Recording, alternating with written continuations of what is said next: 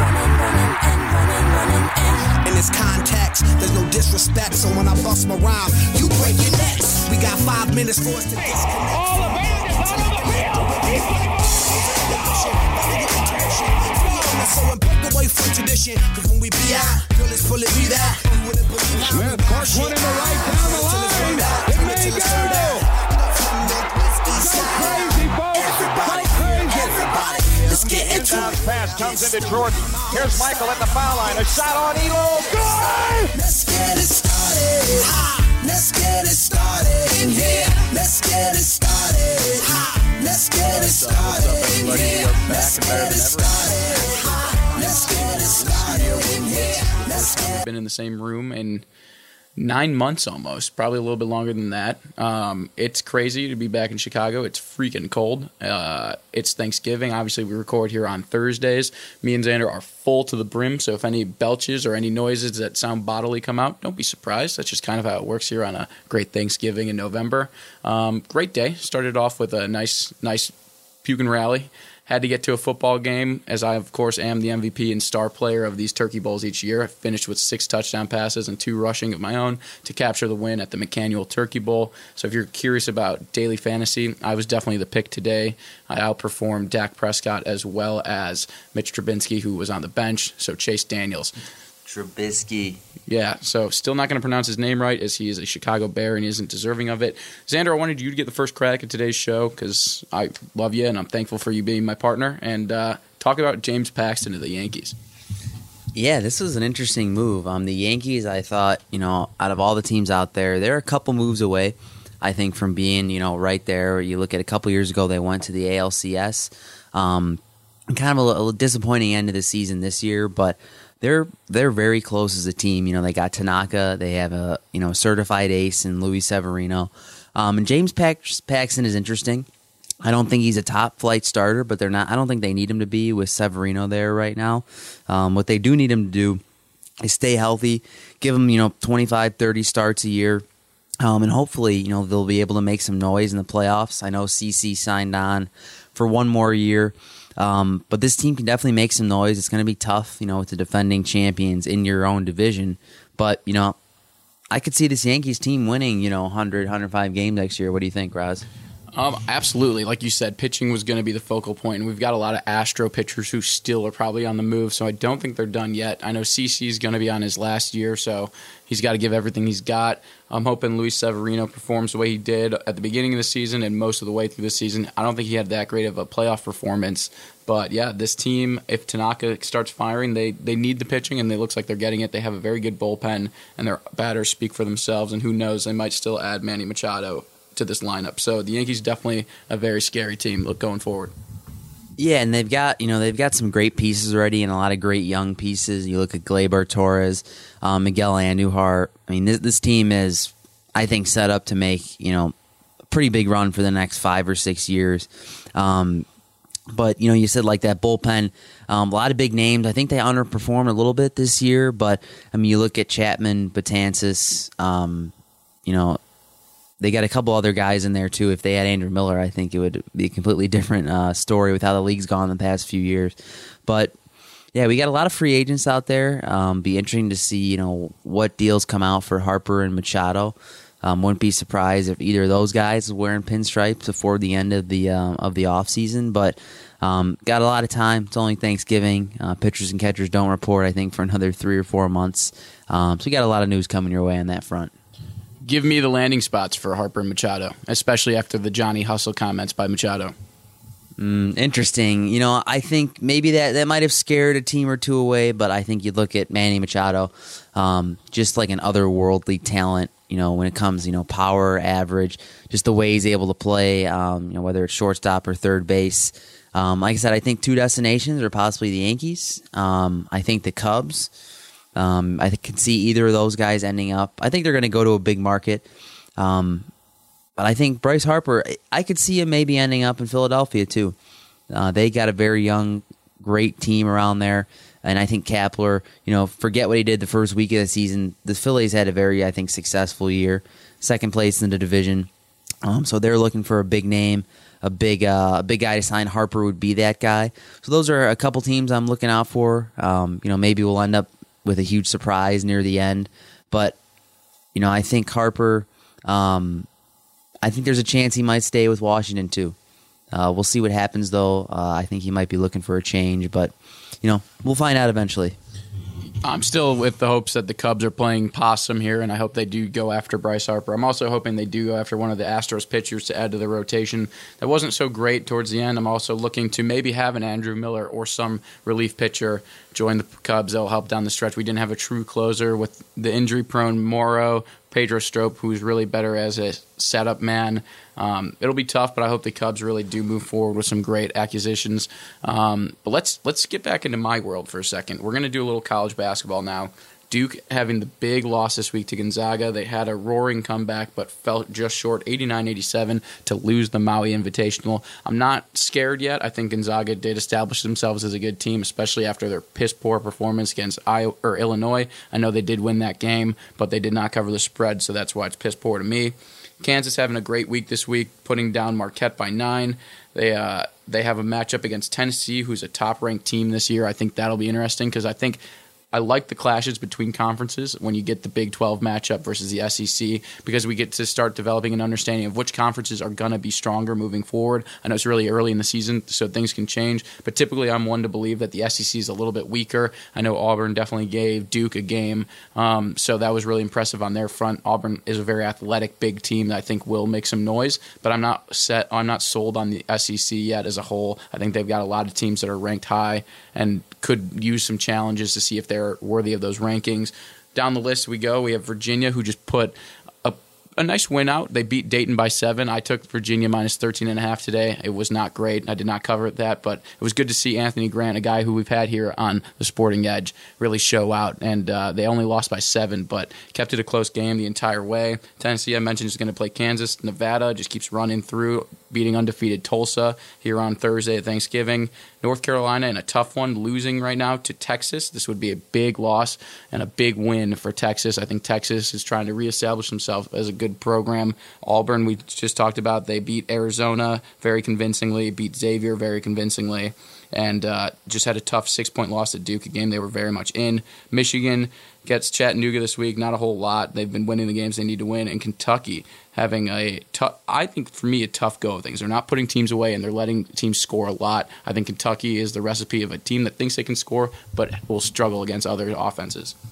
Yeah, and Kentucky, you know, I think they're interesting. They're always a pretty young team. You look at um, one of the better recruiters in college basketball and Coach Calipari. So I think they're a team that's going to figure it out um, down the stretch, and I think they're always a favorite to get off to a, you know maybe a little bit of a slower start, um, then really find their groove near the end of the year. Um, I think it was maybe two or three years ago where they came in as an eight seed and then made it to the Final Four. I think that was 2016. Um, so I'm not worried about them yet, but yeah, that Duke. Gonzaga game was awesome. Um, Duke coming all the way back, and then R.J. Barrett getting getting stuffed on three consecutive possessions down the down the stretch. It was an awesome game. I think it's actually good for Duke. They lost a game. Um, you know, I think takes away a little bit of the hype and uh, kind of brings them back down to earth a little bit. So we'll see how they respond. But yeah, Gonzaga should be taking over. I think that top spot um, in the nation. You know, you could make an argument for Kansas as well, but um, you know, rounding out that top five, Virginia, Tennessee, a couple names that haven't really been up there: Tennessee, Nevada, um, and then I think Auburn. Uh, played a pretty good game against Duke, so I think they're going to be a team to watch out for down the stretch as well. But that is all the time we have here for the Sporting Edge, everybody. If you miss a show, you know where to find us libertytalk.fm and amfm247.com.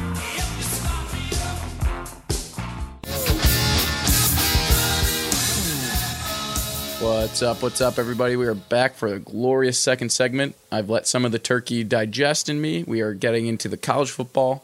universe now. We're gonna do a quick recap. I wanna I want to talk about this Alabama staying tied at half against Citadel. I thought that was one hell of a showing by Citadel. Am I am I far off, or is that something something you agree with? Yeah, it was interesting. Um, I never imagined they'd be tied at half. I'm not like not the most surprising thing I've ever seen. Um, I didn't take Citadel with the points, but I said if I were going to make a bet, I would have done that. Um, Alabama, I think they were favored. Was it by 51 and a half, something like that? Um, but yeah, you know, they really turned it on in the second half. And at this point in the season, Alabama Citadel, it's a meaningless game. I mean, we got so many great games coming up this week. Um, but looking around uh, the rest of the landscape, Roz, very, very huge win by Notre Dame.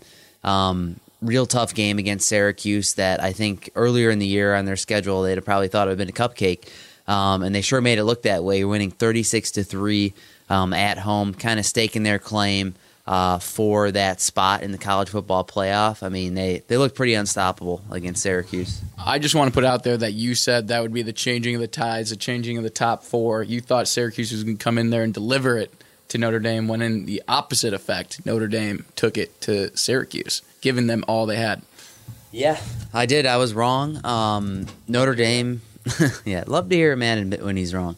Um, but yeah, so that that's a great game. And Roz, you brought up last week, and I kind of I kind of poo pooed, um, you know, kind of the uh, the notion that Alabama might not make the playoffs if they lose to Georgia in the SEC championship game. But kind of looking at the standings right now, how they shake up. I mean, Clemson, Notre Dame go undefeated, and you've got Michigan winning the Big Ten against Ohio State. Um, it's going to be real tough to fit Alabama in there if Georgia beats them straight up for the SEC championship game. Uh, so I'm, I'm going to have to agree with you on that. That Alabama could be in a little bit of trouble, or they not to win out at this point. It's just what have you done for me lately is usually what the committee does, and I think it's unfair if that is to be. I think Alabama didn't play the hardest schedule in the entire world. I mean, they have a tough matchup against Auburn. You know how those games go. I know they're 24 point favorites, but anything can happen to this Alabama team. And Georgia, with one loss, I know that a win there will give them the opportunity to be in the playoffs. It's just tough with the teams that are following them up. I don't think Washington State has a legitimate chance. I don't care what anybody thinks. The Pac 12 doesn't have any real strength, and especially in their schedule. So I don't think Washington State is an actual runner. I think it's interesting that Ohio State is down all the way to 10, actually dropping a spot. They should have lost that game to Maryland. I think a game we should definitely talk about. Uh, Ohio State, far from what they used to be. Their defense looks atrocious. I know Haskins had himself a decent game against Maryland, but that's going to happen when you go back and forth in an overtime game and score 52 points. UCF hopping Ohio State for the first time in the rankings in their undefeated stretch. UCF looks interesting. They are sitting at eight, and we've talked before about a six-team playoff. And I think if there were a six-team playoff, I think UCF would be an absolute lock this year. But obviously, we play in the world where there's only four lock teams. I think Oklahoma has a shot. West Virginia doesn't look to be have much of a shot anymore after losing to Oklahoma State, a team that has just been there with every Big 12 team. I mean, they took Oklahoma, Texas. West Virginia now all the way to the end of the game, and they finally got that win against West Virginia. LSU, two loss team, doesn't seem very in it. I think it's going to be between Oklahoma and either of these two Big Ten teams. Although I'd like to know do you think there's a chance, even if Ohio State wins the Big Ten championship and beats Michigan, is there a chance they still are held out of the postseason? Yeah, I think there's definitely a chance. Um, so looking at, I think the you know the two teams with the best chance of going undefeated at this moment, probably Clemson and Notre Dame. Um, Alabama's probably going to have a pretty tough game in the SEC championship game. But, you know, you look at Ohio, Ohio State, while they are 10 1, they just ah, they haven't really looked that great this year. And like you mentioned, Roz, 52 to 51 versus Maryland. That was a that was a very scary game if you're an Ohio State fan. Um, almost ended the season a week early. I mean, I think it will come to an end versus Michigan this week. I think Michigan's superior football team, but you know, Ohio State just hasn't looked very good, and I think UCF definitely should have jumped them in the rankings. I'm just dismantled a top 25 ranked Cincinnati team.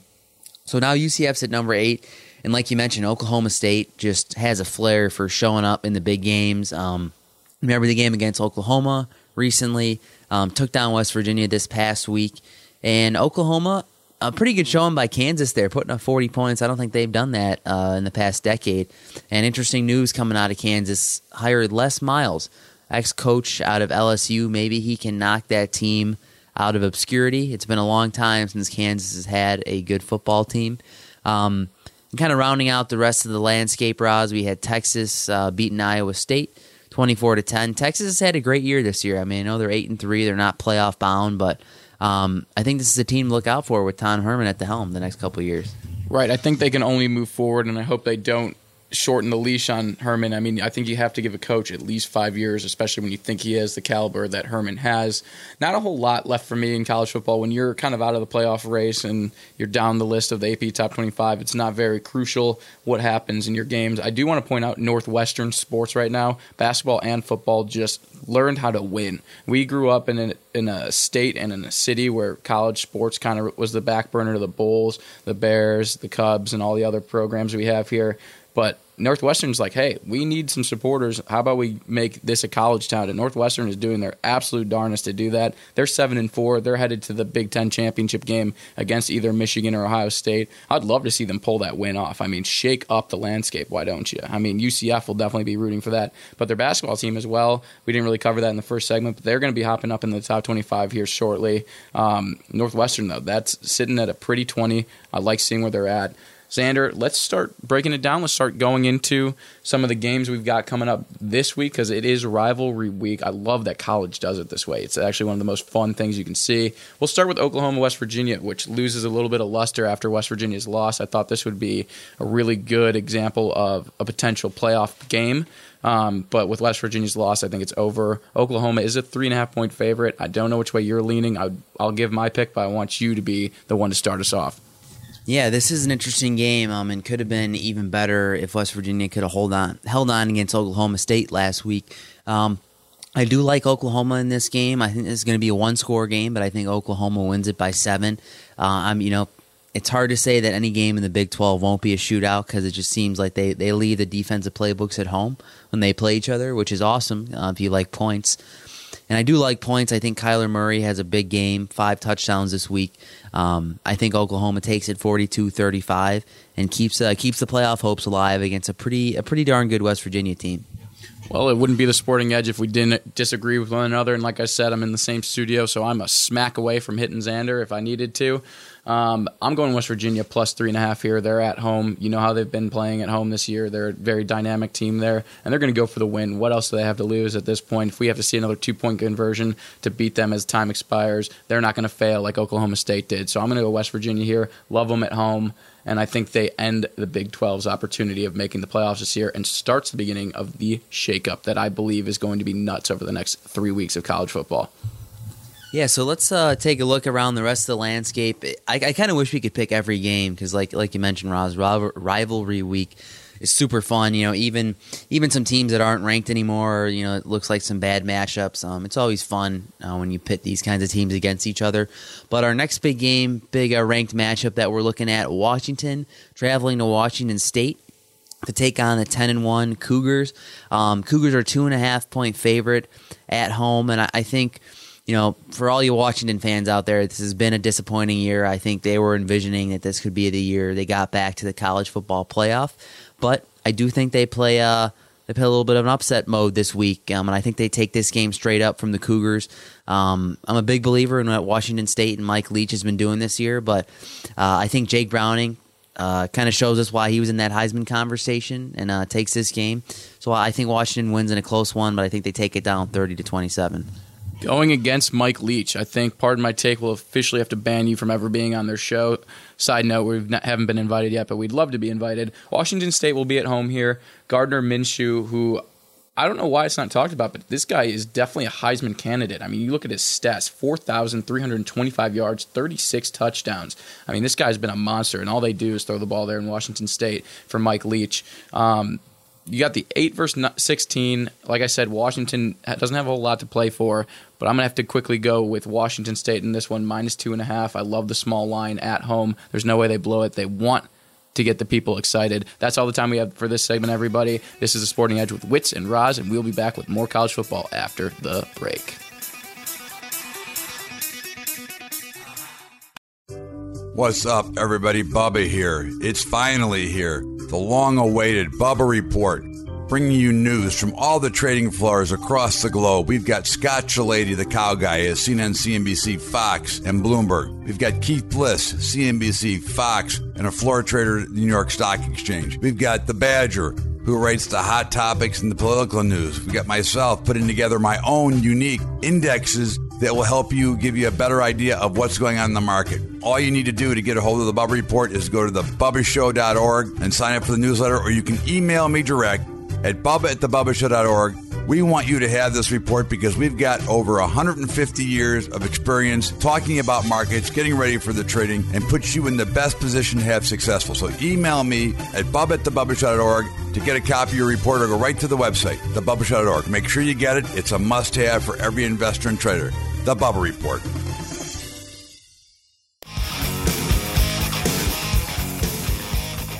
What's up? What's up, everybody? We are back, and there's no better way to start a segment than talking about the game. And I understand all the people in the South who are married to their sisters and brothers are all about the Alabama Auburn game. But here in the Midwest, we've got the game Michigan, Ohio State. Probably the most important game left on the calendar for NCAA before the playoffs. And it's in Columbus. And I know a lot of people going to this game. This line keeps shooting up a little bit for Michigan. Made a whole move to one point higher. Um, I'm excited for this game. I'm hoping it's not a blowout. I have said week in and week out for the last three weeks that Michigan's going to blow out this Ohio State team. I have kind of gone back on that. Here's a shout out to Jared Rubin, who talked about this with me last night on Blackout Wednesday and mentioned to me that it is in Columbus, and at a rivalry game like this, you're to see one Big Ten defense and two a kind of close matchup. Haskins, obviously, the leading passer of the two teams with 3,600 yards and 36 touchdowns. But how about Karan Higdon? This guy, th- over a 1,000 yards this year, 10 plus touchdowns. He's going to run all over Ohio State, in my opinion. And I think that's what they're going to need to do. They're going to need to be able to control the clock and control the ball. I'm a big fan of Michigan in this game. They are now up to minus four and a half. That's so hard for me to pick but I just have not been impressed with Ohio State's performance. I'm going to go Michigan, and I would like for you to kind of stir the pot here. I'd like you to give me some devil's advocate, or if you want to agree, agree. But I think we need to really focus on this game here because it's massive. Yeah, probably the biggest game that these two teams have played against each other in a in a long time. You look at Michigan's lost 13 out of the last 14 meetings um, in this rivalry, but it just seems like things are trending in the right direction for Michigan. Um, you know, Jim Harbaugh's tenure as a Wolverine so far, you know, the knock on him that is that he hasn't been able to win the big game, um, and I think he finally takes down Ohio State and Urban Meyer in this one. Like you mentioned, Roz, four and a half. That's a tough number, especially on the road. You know, this will be the first time, um, you know, since 2011 that the Buckeyes are going to be an underdog at home. Um, the last time that happened, they were playing against Wisconsin, and Ohio State actually won that game. But you know, Jim Harbaugh, fourth year at Michigan, I think they're ready to take this to the next level. I think a lot of people in college football want to see the Michigan Wolverines in the college football playoff. Um, and I think, you know, Dwayne Haskins, I think he's had a great year for Ohio State. Definitely a dark horse candidate for the Heisman. But I think this Michigan defense is too good, and I think they're going to show, you know, why they're the third ranked or fourth ranked team in the nation on Saturday. Um, Ohio State, I think their run comes to an end, and uh, that sets up, you know, Michigan Northwestern uh, Big Ten showdown. I don't think you're going to want to get into this. I think you're going to be on the side that it's not even close. Are either of these coaches coaching for their jobs? I've seen a lot of press. Obviously, at the beginning of the year with Harbaugh, I've seen a lot of press with Urban Meyer down the stretch here with the lack of performance. Obviously, if a team loses here, they'll finish with two losses on the season, and it's odd to see somebody go ten and two and be fired. Which coach do you think is more at risk if they lose this game of losing their job? I think it's 100% Jim Harbaugh. Um, Urban Meyer has won a national championship with Ohio State. He's done really well so far. I think, you know, there's definitely more issues with Urban Meyer off the field than on it. So I think, you know, Jim Harbaugh's seat is definitely hotter here because although, you know, this Michigan team has kind of been brought back to relevancy the past few years, you know, the real story is that they haven't won big games, had a little bit of a regression last year after those two 10 win seasons.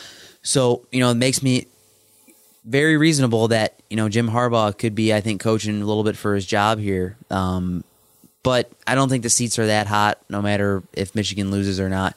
You know, they've had a great year, and I think they'll continue to build. I think you know the longer the program's under Harbaugh, I think it'll it will continue to get better. But I mean, you got to look at a guy who hasn't really won many big games and think, you know, this is a chance here with our team fighting for its playoff life that this would be a great game to win. Well, I'm on Michigan. I think this is where they capitalize and establish their spot in the college football playoffs. That's all we've got for Michigan Ohio State, but we're going to go to the next big one, Auburn, Alabama. Obviously, Auburn having a down year, 3 and 4 in the SEC, 7 and 4 overall. They're underdogs by 24 points. There was a crazy thing I noticed while I was looking up this game. Jerry Jeudy for Alabama, the leading receiver, has 51 receptions for over 1,000 yards, meaning he's averaging over 20 yards a catch. It's absurd through this point of the season. He has 10 touchdowns. Alabama, this is a huge line again. I know they didn't cover the Citadel one, and I know this is a rivalry game, but there's something to it where even when they play a close start to a game, or if not, they usually run up the score at the beginning. Alabama pulls away and finds a way to just to beat down their opponents. I like the 24 points. I think Alabama's going to be able to cover this.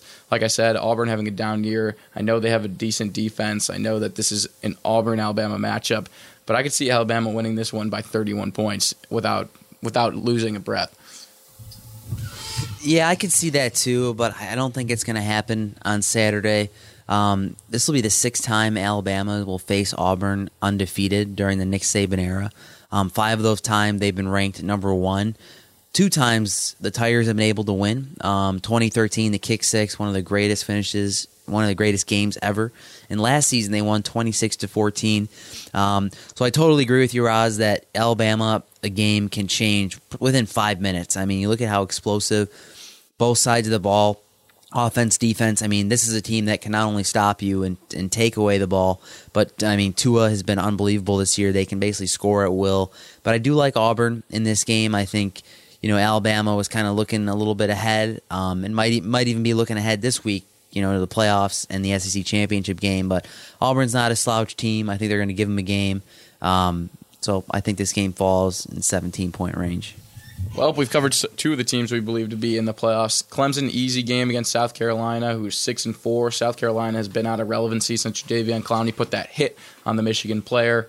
I think Clemson's going to win with ease. They're 26 point favorites. We don't even have to go into that. LSU, Texas A&M again. Sad the LSU two loss team. I just don't see them. I mean, they are ahead of. This is actually they are ahead of Ohio State. Xander. If LSU wins out, obviously they don't get to play in the SEC championship game. But would Ohio State be able to hop LSU? Uh, one a two loss Ohio State team or one loss Ohio State. one loss Ohio State team. Um, I think they would. I'm trying to think who Ohio Ohio, Ohio State lost to Purdue. That's a pretty bad loss. LSU has had a really tough schedule this year, but you know if Ohio State were to win the Big Ten, I think they would be able to hop over LSU. Um, like you mentioned, Roz, we have a couple other big games to cover here. Notre Dame traveling to USC. Notre Dame is an 11 point favorite on the road. Um, and I know you got some strong feelings about this one, Roz. Is Notre Dame going to continue that playoff push, or do the Trojan the Trojans have a little upset magic in store this week? I've had fun with the Trojans this year. Haven't been really picking their good side. Haven't been picking their bad sides. Um, been to a game. I like that this is going to be home for USC. It's going to be loud at the Memorial Coliseum. Notre Dame's going to win this one. I don't think by 11. I think this is a game that they're going to need to drive at the end of the game to put it away. They might be up three, but they'll be given one more opportunity to go up six, ten points. I think USC is close. I really do think this JT Daniels guy, who's 18 years old still, is going to be a prolific quarterback in the NCAA. He has only 13 touchdowns, but leads both teams with passing yards with 2,300. Um, I think he gives them a game. I know this is a sad five and six USC team, far from where they were when we were growing up as an elite team. I think Notre Dame does struggle early. I think that they hold on and win this game, but the spread's a little high for me, so I'd probably have to go USC plus 11 here. I think it'll be fun, rowdy, and loud for this matchup in the Coliseum. Yeah, not a great spread in this one. I don't really love either team, um, but I, I think Notre Dame is is a far superior team, and I think there's a good chance that they run away with this game. Um, you know, you mentioned JT Daniels has been playing some great football this year as a young guy out there um, in USC, but I think Notre Dame's going to be too much in this one. And although USC, USC might keep it clo- close for a little bit, um, I think Notre Dame's got got a playoff bound on their minds, and I think they're going to take this game by 20 plus points. Um, USC just not very good, not doing it, not getting it done this year uh, as they have done for basically the past seven or eight years after Matt Leinart and Reggie Bush left. Um, but I think we got one more game to cover here, Roz, or anything else that you're looking at here in uh, Week 12 in college football. I don't have any games, but I know that you are a fan of the Boise State Utah State game, one for the ages. You got two Mormon looking teams going against each other. Uh, Utah State obviously having a great year at 10 and 1. I think Utah finds it tough going on the blue field on the road. This is just one of those games where they're going to end up losing because home field advantage matters here down the stretch. I like Boise State in this game, but give me your take on this Mormon matchup. I like Boise State in this one too. I think Brett Rypien um, you look at his stat line this year over 3,200 yards and 28 touchdowns. I think this is going to be a shootout.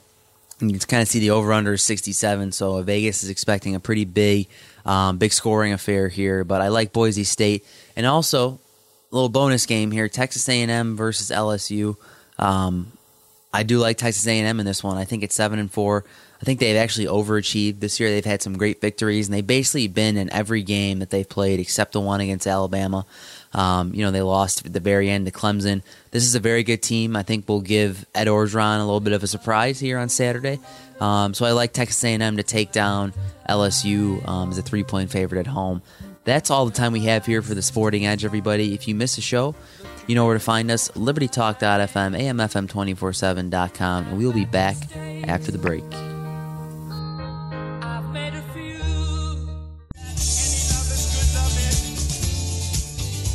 What's up? What's up, everybody? We're back for our last segment here in Chicago for me, but we'll be back obviously next week. We're going to finish up with a little NFL recap and as well as some NFL picks for us.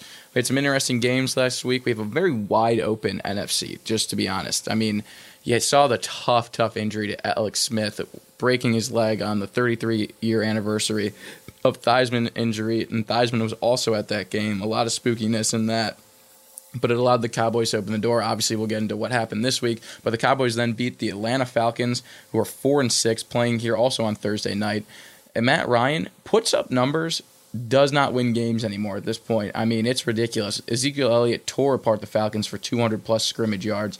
Julio Jones has been on a tear, three touchdowns in three weeks. I think he heard me loud and clear, and he's been proving his point that he is somebody to compete. And then you've got games like the Lions and Panthers. Lions winning 20 to 19. Cam Newton injured on a drive. I don't think that was the reason they lost, but an incomplete pass on a two point conversion is probably why they went down and unable to hold on to that victory. Cam Newton did throw for 357 yards and three touchdowns, but it was Matt Stafford who held it out. Putting the Panthers down, leaving this NFC wide open in terms of wild card. You're starting to see the top teams kind of move forward here. Um, Wits, I just want to call you out. I don't even know if it's calling you out because you're always hot and cold on the Titans, but Andrew Luck put the absolute beat down of the century. And not just luck, their defense too on the Tennessee Titans, winning 38 to 10. Marlon Mack, 61 yards and a touchdown. T.Y. Hilton, nine receptions, 155 yards, and two touchdowns. Colts showing us why the Titans aren't for real and why the Patriots maybe aren't that real either. Tough loss for them, but Tom Brady is getting older, and I say it every week. Maybe the Patriots aren't as good as we thought they were. Oh man, it's funny whenever Brady has a bad week, he's getting old. Um, people have been saying this though, I think for the past five or six years. So until he's actually retired, um, I'm going to give the Patriots the benefit of the doubt. But uh, kind of give him my recap on last week's action, um, and uh, he didn't really touch on it much, but a lot of lot of bad stuff going on in Green Bay right now. Um, Mike McCarthy, I think, definitely on the hot seat. Um, the Packers just they just continually look lost every week. And with a guy like Aaron Rodgers under center, as good as he is, um, this Packers team needs to figure some stuff out because the Bears won again on Thanksgiving Day. They are now eight and three. Uh, so the Packers, the division is slipping away very, very rapidly. They might have a shot at the wild card, but they need to figure some things out. Um, Cowboys had a pretty gross win against Atlanta last week, and they won on Thanksgiving Day too. So um, Dallas is kind of making a little bit of a run here. Uh, I think buying Jason Garrett, you know, another few months of job security at least. You mentioned my Titans. Um, some weeks they show up, some weeks they don't, and the Colts absolutely trounce them. this past week. Uh, that's a sneaky division over there because you've got the Colts at five and five, the Titans at five and five, and the Houston Texans at seven and three. Um, the Jaguars are an afterthought. I think they're going to be moving on from Blake Bortles next year. Um, and I think a very very disappointing season so far, Roz. And you look at all the hype and all the hope that people had for the Jags. Um, it just seems like they're going to have to press the reset button after this year. I mean, Ben Roethlisberger couldn't have done what Ben Roethlisberger does best against the Jaguars, and that's give them the ball time and time again. And they still pulled this one off, twenty to sixteen. I couldn't believe that they won this game. Ben Roethlisberger, there's some something in the Jacksonville water that freaks him out, but he pulled this one out just to hush the haters. They're seven two and one. The Steelers, to me, are going to run away with the AFC North, especially after the Bengals lost to the Ravens, sending them both to five and five. We got to talk, obviously, two big statement games. One, the Saints, 48 7 over the Eagles. Drew Brees, unbelievably impressive with 363 yards and four touchdowns. Mark Ingram ran the ball well. Tre'Quan Smith coming up and making himself a name 10 receptions, 157 yards, and a touchdown. And they trounced last year's Super Bowl winners, the Eagles. Part of my take said it the best. They are no longer the defending champions to me. They have defended their championship so poorly. They look like they will not be even close to sniffing the playoffs. The Eagles, a fluke squad just like the Trent Dilfer led team in the 2000s.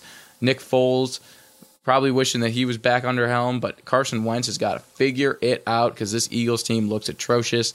And then obviously, we got to talk about arguably the greatest NFL game of all time with the Rams 54 to the Chiefs 51. We saw some unbelievable action, and we saw the emergence of Patrick Mafarve. That's a great name for him. Um, yeah, I think you can make an argument that this might have been the best regular season game in NFL history. Kind of like two heavyweight um, boxers going at it, just trading punches back and forth. So many lead changes, so many big plays, um, and kind of epitomize like these are the two probably best off, you know, two out of the top three best offenses in the NFL. Um, the weapons, the play calling, uh, the lack of defense, also. Yeah, but the game, yeah, I mean, the game there was a there was quite a few great defensive plays. You look at Aaron Donald, I think made his case that he is clearly the best defensive player in football with two strip sacks. Um, there's a couple pick sixes in there. Um, so there was there was quite a few good defensive plays, but I mean their overall defense was kind of lacking in this one. But I mean that's a that's a possible showdown, Roz, of you know a possible Super Bowl matchup. Um, you look at the Saints, the Patriots, the Chargers. Um, those are some of the top teams in the league right now. So I don't know what you thought. If you, anything about your mind changed about these two teams, um, I thought the Rams were a little better going in, um, but I think the Chiefs and Rams are still in great spots. The Chiefs can figure out that pass rush a little more. Um, I think they could be even more dangerous going down the stretch. Well, I just looked into the future through this game. Both of them really impressive. It'll be interesting to see the Rams taking on the Saints again, which most likely will be the case in the postseason. And then either of those matchups, Chiefs, Saints, Chiefs, Rams, will be one hell of a Super Bowl.